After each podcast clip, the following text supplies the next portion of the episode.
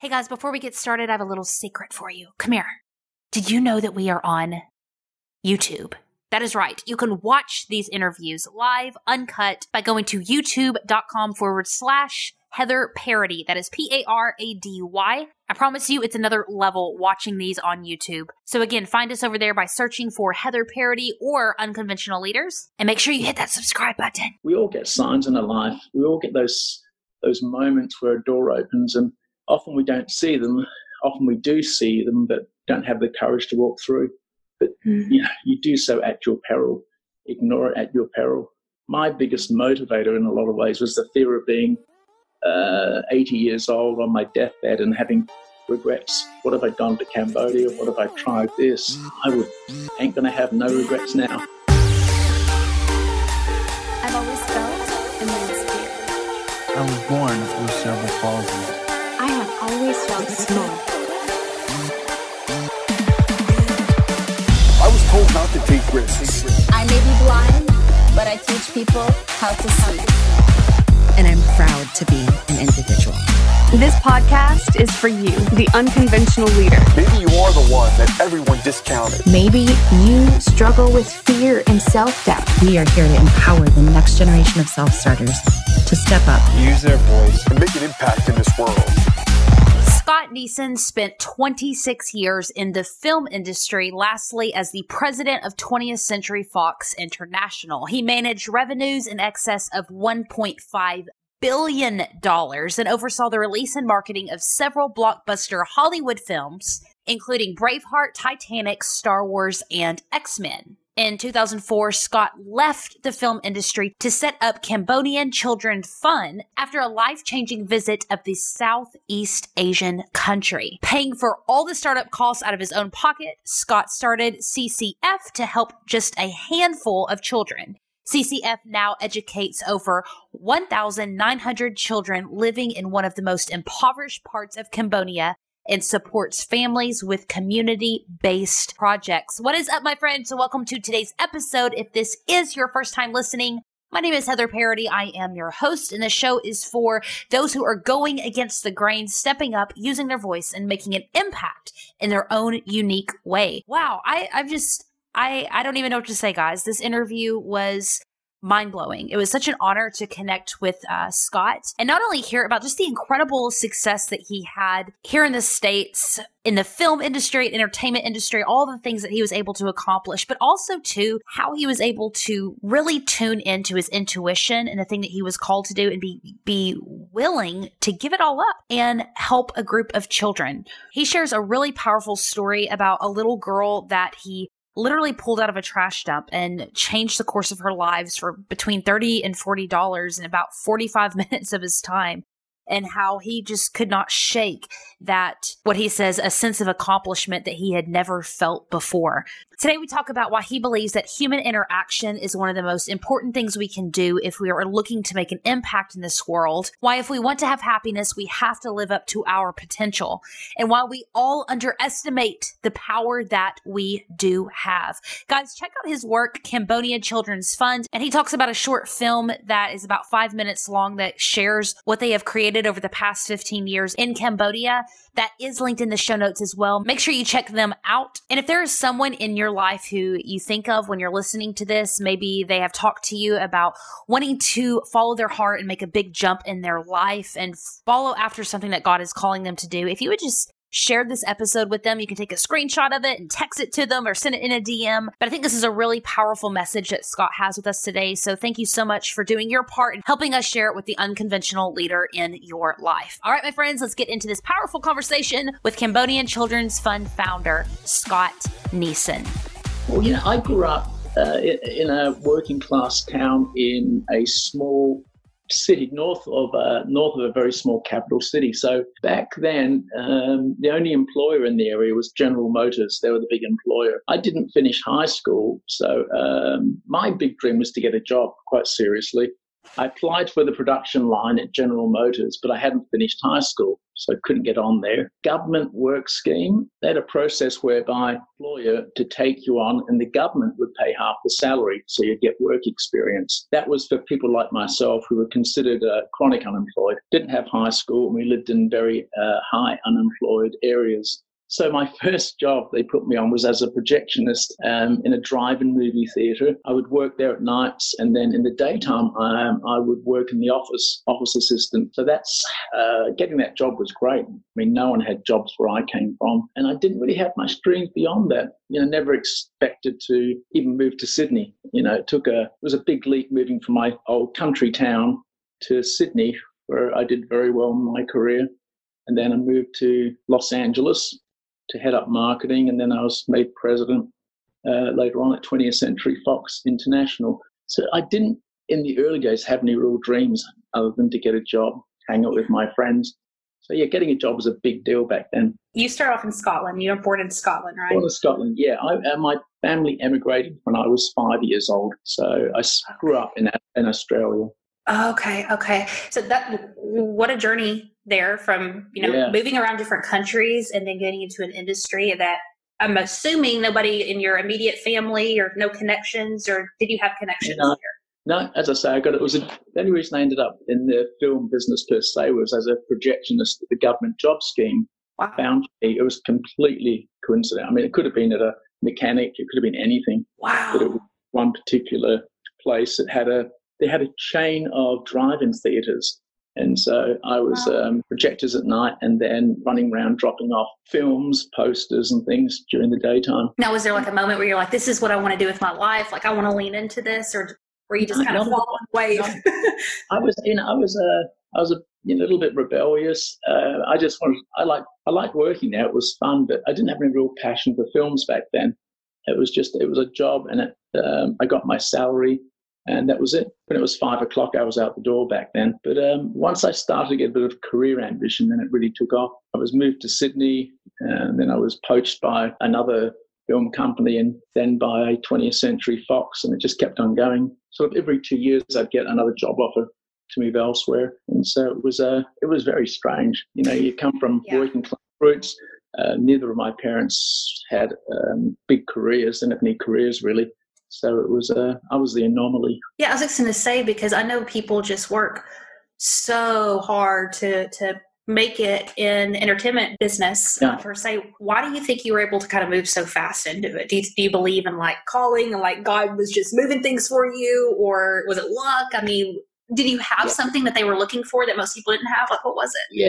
Um, I think, well, first of all, there is a there is a great deal of luck. I think in any career, being in the right place at the right time um, is very important. This, I think, every career there's a, there's a degree of luck in there. Uh, I had a very good intuitive sense about films, um, what would work, how to market them, hmm. and that served well. And I had a natural ability to um, bring teams together. I could get very good teams of people uh, to work hmm. with me, very collaborative. Um, the teams I got together were always very loyal, uh, very hardworking. We shared a vision, and yeah. that always helped both when I was in Australia and then when I first moved to Los Angeles in the role of marketing. it's been that intuitive sense and uh, just knowing how to manage people, get a common goal. Now, you, I think it was 26 years in the, the industry, something like that. in business, yeah. You reached, you know, just this pinnacle point most of the people would just dream about. And you took a trip and yes. things just start unraveling for you. And uh, I, I, really want to dig into your work in Cambodia and the things that you've learned over the past several years because this show is all about making a difference in the world in, in your own unique way and leaning into your what I call a calling. Uh, but if you just go back to that moment of like you know you're you're the president of, of this huge company you're meeting all these stars you're you're traveling yeah. you're having you know a boat I, lo- I know you love it so much you're living a good life and doing good work what made you decide to give it all up well, um, I've been with Fox for 10 years. I didn't renew my contract. I got a better offer to move to Sony Pictures, and I signed the contract and I negotiated to get five weeks off in between, and that's when I went traveling. And the purpose of the travel was to get back to my sort of Buddhist roots. So I flew into Thailand, uh, wanted to see Angkor Wat in Cambodia and uh, the other Buddhist monuments, and travel up to India to the birthplace of yoga, which was Rishikesh. Um, I went to Phnom Penh only because uh, the only way to get to Angkor Wat back then was through Phnom Penh, and I met a friend of a friend that told me to meet up, and he was running a small charity. It, was poverty voyeurism, but I asked him uh, if it was any place in Cambodia where there was extreme poverty, but uh, no one there to help, no sort of uh, aid organizations, people on the ground, because I wanted to see what I guess I wanted to feel again, feel something um, besides just work stress and corporate stress. Mm-hmm. Uh, and I went out there, and it just uh, blew my mind. It was like the apocalypse. This I didn't know where I was going. I only had an address, but it was the landfill, this giant uh, 11 hectare uh, garbage dump, and there were about oh, five, 1,500 children there, and maybe 2,000 adults. A lot, and it was a seething, working landfill. Dump trucks coming in, graders, the stink, the heat. The heat is un, I can't, it's hard to describe it. Um, the temperatures are oh, 150, 160 degrees at any given time because mm. um, obviously it's a tropical country, but garbage, um, as it decomposes, it gives off methane. Methane burns. So just below, about a, a um, three or four deep down, it's on fire. And you'll see on landfills are lots of plumes of smoke, and that's because the ground's on fire. So you have to be very careful where you stepped. Um, so you got this terrible, terrible um, heat the stench, of course, is horrendous. And kids were living there. Um, some had been left there by, in fact, but 40% had been left there by parents that no longer wanted them. Mothers who remarried, the new husbands didn't want some other guy's kids, so the mother would just leave them there. Occasionally, a father. So they were they'd work uh, until they were exhausted, then they'd burrow into the garbage, sleep, wake up, and do it all over again. Make enough money to eat for that day, and there was there was no plan B. There was no way they were going to get off the garbage dump. That was just gut wrenching.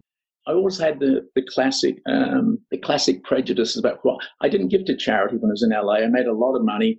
I gave to World Vision, uh, St Jude's, a couple of them, but nothing significant. And I always had the rationalization or the belief that one is that you, and you don't know where your money's going. You hear all of these stories of people getting rich off of charities, big salaries, um, big office expenses. The other rationale is that it's not my problem, it's the other side of the world.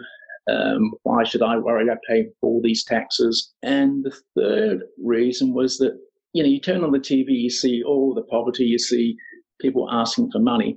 If I gave away all my salary, I knew that I'd still see it on TV. I couldn't make a difference in the world. Now, standing on the garbage dump with these kids who had no way out. None of those things mattered because I knew where my money would go. It was my problem because if I didn't do something, then no one else would. And you can make a difference. And then while I was there, a child went by, tiny, uh, looked about five or six, but uh, it was an eight year old girl. And through the translator, I spoke to her. Her mother was there.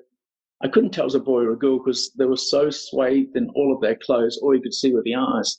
And they do that, one, because of the heat, and two, because they've got no place to leave their belongings. They don't have any place to live. And with the translator, found out the mother was there, the girl and the mother were working on the garbage dump and living there. And the most horrific part was that they had a younger sister who was only two, but she was dying of typhoid. She was in a terrible state. I still got some old video footage, but, but within 45 minutes of discussions, and being a corporate guy, my whole job was about fixing problems. Right. So through the translator, being very businesslike, I got them a house, a rental house, which was a rental room, I should say, which is $15 a month. With the translator, who also worked with the government, uh, I arranged for her to get into public school. I arranged to get this young girl into hospital. And it took, as I say, 45 minutes. I arranged that I would send about $30 a month across to my friend. He would distribute it to the family.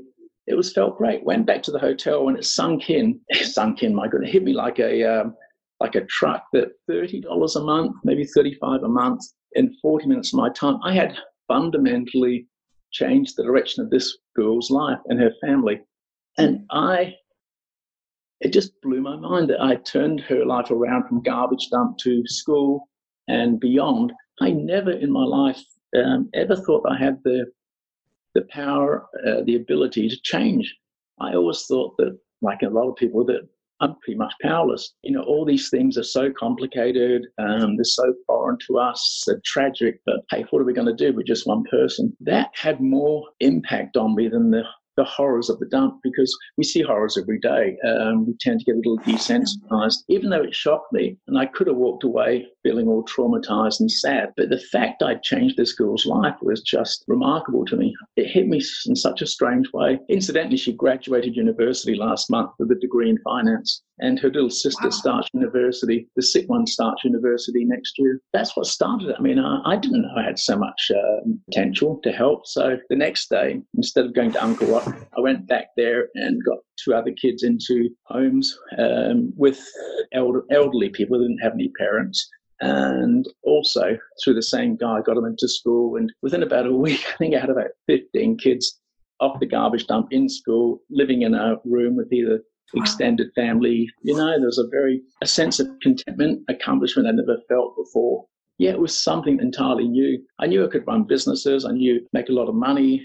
I was doing very nicely. So I, mean, I did make. I didn't want to go back to start my my Sony job, but living in LA, I'd seen the worst midlife crises, and I, I was always wary of it. You know, guys, they uh, they leave uh, very good marriages to yeah. run off with a younger woman, buy a red Corvette, and wear a toupee or something. Um, I wanted to give it 12 months to make sure it was real. I cheated, and at 12 months, I started to sell everything, put my house on the market, the boat. I was certain. So I would spend one week in Cambodia, three weeks in Los Angeles or traveling the world before that 12 months was up. And by the time uh, a year later, I'd already been there, registered the charity, rented a building, and hired some staff to look after the kids that we couldn't get into foster homes or kinship care. So we had, at the end of 12 months, I think we had about 40 kids um, in full time school. You know, interesting fact of the first 200 kids I took off that garbage dump, 70% have graduated university, which is a phenomenal number. I don't think developed countries could could do that. And what blew me away, it really shocked me, was um, I'd be on the garbage dump every day for the first five years I was there. Kids, 80, 90% of the time, they wouldn't ask for money. They would ask if I could get them into school. And that was even before they knew I, this is before they knew that I was getting kids into school. So it was just somehow that these kids, even as young as seven, knew that the only way they were going to get off this wretched place long term, and if they had family, potentially save their family was to get an education. Because if I gave them $5, $10, they would get through it. They'd get food for uh, maybe a week or two, but then it'd be the same again. They were smart enough to see that they were earning between 25 cents, 50 cents a day going back home and saying okay well i'm gonna i'm gonna give this a year and you sold everything left your career and moved i, I know a listener had asked this um, and i was wondering like did people just think you were completely back crazy? Were they like, Scott, what are you doing? And like trying to yeah. stop you? Yeah, I was like a, I felt like a fish swimming against the current because it's not, uh, everyone thought I was crazy. Even my best friends, good caring friends, thought I was crazy. And also there's the, uh, the societal or corporate impact when if you're president of a studio, you've got 50, 100 people below trying to push up to get your job. And so that gives you a false sense of the, the appeal of the job you know, you're head, you're president, and there's people want your job, everyone's clawing for it. So you naturally want to cling on to this job. You think it must be something very special if everyone else wants it. Mm-hmm. But, you know, it started to dawn on me that I, I didn't really want it that much. It's just that everyone was telling me, you know, you get bussed over, you fly first class or private. If you're with actors, I've met, worked with all the actors and went to all the film festivals. But near the end, you know, the, the Academy Awards, I'd give away my tickets. I'd rather be on the boat with my friends. It was starting to, the gloss was wearing off. Yeah. And thankfully, I never quite fell into the Hollywood trap. I was always fairly grounded. My friends made sure of that. But yeah, everyone thought I was crazy. I remember my dad too, because uh, my dad back then, you know, we'd been very working class, and I was the one kid in the family who'd made it big. In my yeah. contract, he'd fly out to Los Angeles first class. So when he finally, about 60 or so, he finally realized that I was going to be okay.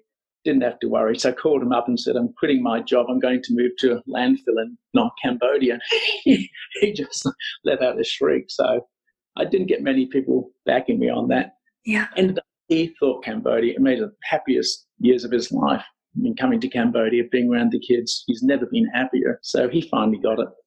But uh, yeah, everyone's on to me. There was an incident, I don't, uh, I've talked about it many times, and it was a prophetic, either an epiphany or a sign from God or something. But almost 12 months to the day since I made my promise, I was with a major actor. Uh, we'd flown, or he'd flown to Tokyo. I'd flown there. He took a, you know, the studio gave him a Gulfstream, bunch of friends with him. And I settled him into the hotel. And then I took a, as soon as he was settled, handed them over to publicity staff, and I flew straight down to Phnom Penh. And one of the grannies that was helping me, she's still around, Yay Bun Sen. She she took she was all she was all um, anxious. She took me to a spot in the perimeter of the garbage dump, and there were four kids there. Um, they're in various stages of dying. Again, they had typhoid. Uh, no one knew where they came from. No one would take them to hospital. They didn't know how. Um, and the grand, everyone was sort of looking at me like I'm going to fix this. I mean, I don't know what to do. I was in a foreign country. I didn't have kids, but I just knew they were going to perish. And, and this is swear to God, they, uh, my cell phone rang. My office patched through the actor and his agent. And the actor was furious. He was on the tarmac in Japan and he wouldn't get on the Gulfstream. His agent was carrying on. And what had happened was I was with Sony Pictures and we had put a PlayStation on the plane for him, and all of his games were Xbox. And so, in the midst of all of this, I was on my cell phone, and it was such a surreal conversation. And there was a, a, a break in the conversation, and he said to me, he said, You know, sorry, Scott, but my life wasn't meant to be this difficult. Now, those situations, experiences, they don't happen by accident. To this day, I mean, 15 years later, I still can't think of two more extremes in life literally, I try and think of two more extremes of poverty and excess, and I still can't beat that. So I decided it's best not to ignore those sort of signs and went back, and that's when I resigned and started the process, leaving. Yeah. What is, what is your perspective on um, just making an impact and difference in this world? Because I know I was just talking to somebody earlier today. They were sometimes we think that making an impact means getting to this certain position and influencing, you know, tons of people and being like a celebrity or star, not necessarily in the entertainment industry, but just known, being known and um, having this certain level of success. And for some reason, especially here in America, I know that that's so intertwined with, you know, if we're important, if if what we're doing matters. And sometimes these small little things like thirty dollars, this girl's life. What how is your perspective on making a difference in this world and impact and success like over the past 15 16 years how has it changed?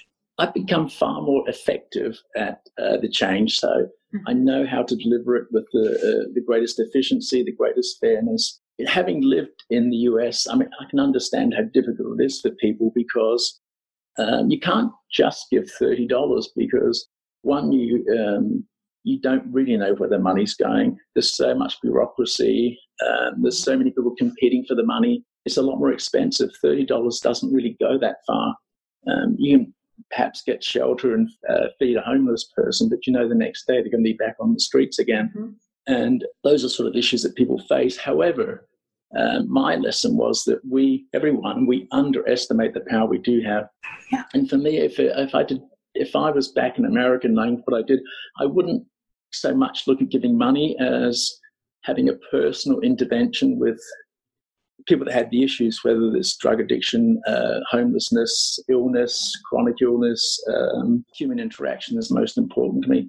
I mm. spent so many evenings with people who are dying, uh, mostly old people, but they like to have me there and uh, they like to be there. They like me to be there holding their hand when they pass away.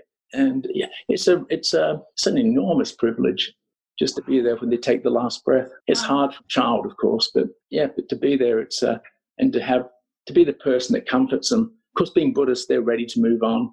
They Yeah. think they're very blessed, and having me there makes them feel calm. And so the first time I was asked to stay there while they passed away, I was kind of freaked out. But they're sort of blessings that um, I don't take for granted. Uh, if you don't mind, I'm going to ask you just a couple of listener questions. I know our time's winding down. Justin Rambo wanted to know what's the internal reward for giving up what society would deem successful and chasing your heart? What is the internal reward of that? There's a great video that would tell the story better, but I get to see firsthand kids who came off the garbage dump when um, they were five, six, eight, ten years old, terrible state, to see them now in school um, or moving on to uh, university, confident, smart, and with amazing sense of values and ethics. Because in, ter- in, we have we have education, we also have leadership, and the third stream is what we call the wisdom program, and that's where the grannies help teach the children about uh, tradition, culture, values. Because